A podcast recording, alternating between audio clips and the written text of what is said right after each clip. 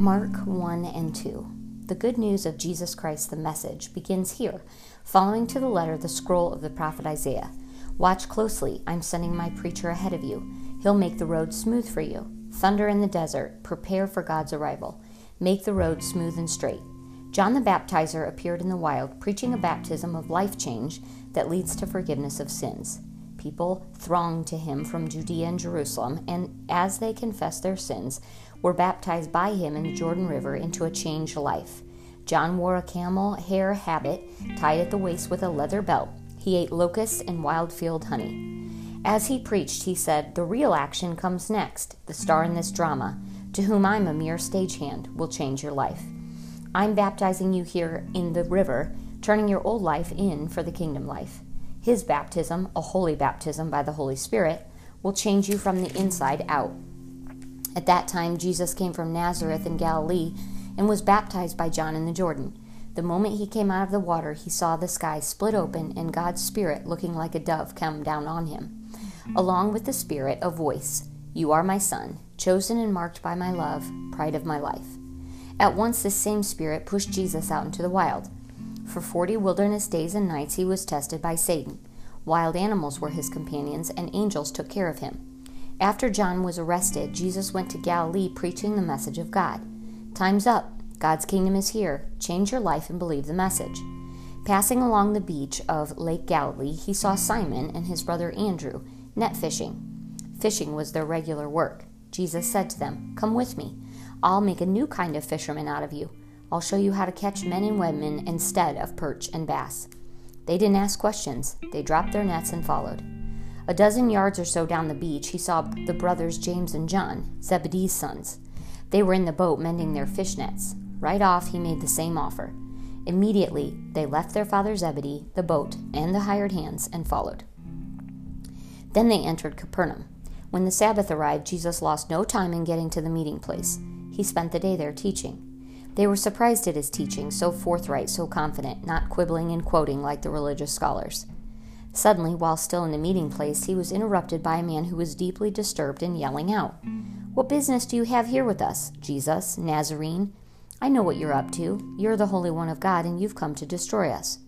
Jesus shut him up. Quiet, get out of him. The afflicting spirit threw the man into spasms, protesting loudly, but got out. Everyone there was incredulous, buzzing with curiosity. What's going on here? A new teaching that does what it says? He shuts up defiling demonic spirits and sends them packing. News of this traveled fast and was soon all over Galilee. Directly on leaving that meeting place, they came to Simon and Andrew's house, accompanied by James and John. Simon's mother in law was sick in bed, burning up with fever. They told Jesus. He went to her, took her hand, and raised her up. No sooner had the fever left that she was up fixing dinner for them. That evening, after the sun was down, they brought sick and evil afflicted people to him the whole city lined up at his door. He cured their sick bodies and tormented spirits. Because the demons knew his true identity, he didn't let them say a word. While it was still night, way before dawn, he got up and went out to a secluded spot and prayed. Simon and those with him went looking for him, and they found him and said, Everybody's looking for you. Jesus said, Let's go to the rest of this village so I can preach there also. This is why I've come. He went to the meeting places all through Galilee preaching and throwing out the demons. A leper came to him begging on his knees, If you want, you can cleanse me. Deeply moved, Jesus put out his hand, touched him, and said, I want to. Be clean. Then and there the leprosy was gone, his skin smooth and healthy. Jesus dismissed him with strict orders say nothing to anyone. Take the offering for cleansing that Moses prescribed and present yourself to the priest. This will validate your healing to the people. But as soon as the man was out of earshot, he told everyone he met what had happened, spreading the news all over town. So Jesus kept to out of the way places, no longer able to move freely in and out of the city. But people found him and came from all over. After a few days, Jesus returned to Capernaum, and word got around that he was back home. A crowd gathered, jamming the entrance so no one could get in or out. He was teaching the word. They brought a paraplegic to him, carried by four men. When they weren't able to get in because of the crowd, they removed part of the roof and lowered the paraplegic on his stretcher. Impressed by their bold belief, Jesus said to the man, Son, I forgive your sins. Some religious scholars sitting there staring and whispering, said to themselves, He can't talk that way. That's blasphemy. God and only God can forgive sins. Jesus knew right away what they were thinking and said, Why are you so skeptical? Which is simpler to say to the paraplegic, I forgive your sins, or say, Get up, take your stretcher, and start walking? Well, just so it's clear that I'm the Son of Man and authorized to do either, or both, he looked now at the man. Get up, pick up your stretcher, and go home. And the man did it. He got up, grabbed his stretcher, and walked out with everyone there watching him. They rubbed their eyes and then praised God, saying, We've never seen anything like this. Then Jesus went again to walk alongside the lake. Again, a crowd came to him, and he taught them. Strolling along, he saw Levi, son of Alphaeus, at his work collecting taxes. Jesus said, Come along with me, and he came. Later, Jesus and his disciples were at home having supper with a collection of disreputable guests. Unlikely as it seems, some of them had been followers. The religious scholars and Pharisees saw him keeping this kind of company and said to his disciples, What kind of example is this acting cozy with the riffraff? Jesus, overhearing, shot back, Who needs a doctor? The healthy or the sick. I'm here inviting the sin sick, not the spiritually fit. The disciples of John and the disciples of the Pharisees made a practice of fasting. Some people confronted Jesus. Why do the followers of John and the Pharisees take on the discipline of fasting, but your followers do not? Jesus said, When you're celebrating a wedding, you don't skimp on the cake and wine, you feast. Later, you may need to pull in your belt, but not now. As long as the bride and groom are with you, you have a good time. No one throws cold water on a friendly bonfire. This is kingdom come. He went on, No one cuts up a fine silk scarf to patch old work clothes. You want fabrics that match, and you don't put your wine in cracked bottles. One Sabbath day he was walking through a field of ripe grain. As the disciples made a path, they pulled off heads of grain. The Pharisees told on them to Jesus. Look, your disciples are breaking Sabbath rules. Jesus said, Really? Have you never read that David, when he was hungry, along with those who were with him, entered the sanctuary and ate fresh bread off the altar, with the chief priest right there watching, holy bread that no one but priests were allowed to eat, and he handed it out to his companions. Then Jesus said, The Sabbath was made to serve us. We weren't made to serve the Sabbath.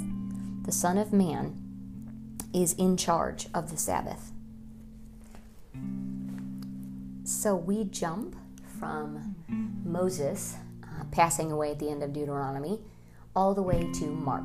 So, obviously, Matthew, Mark, Luke, and John are the four Gospels, we call them, because they are the stories of when Jesus was on earth, just from four different accounts.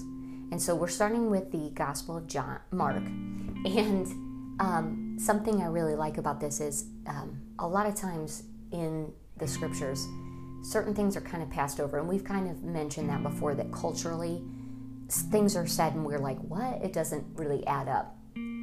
But I think it's interesting in this section of Mark, he talks about um, some of the fishermen James, John, Simon, Andrew, uh, both sets of brothers are called. And they would have been Jewish, and so they were obviously waiting for a Messiah. There were mm. other great teachers that had come along claiming to be Messiahs, so it was not unusual for people to leave and follow someone and that person to claim that they knew the teachings of God and they would teach. It was like having a rabbi mm. that would teach. Um, but for him to claim to be the mm. Messiah and then to act on it was a huge thing. But it's interesting because he it talks about him calling the sets of brothers that were fishermen, and then it says that he called Matthew. His name was Levi, and it's interesting because uh, Matthew was a tax collector, and that means that he is actually mm, an enemy of the Jews in that he was Jewish, but when the Romans took over the area, they took on some Jews as um, kind of like their workhorses to collect taxes. And the taxes were often very unfair. And so the fact that Matthew would be known as a betrayer. So he decided that money was worth more to him than betraying his people. And so he joined the Romans as a tax collector who would then go around and gouge his own people.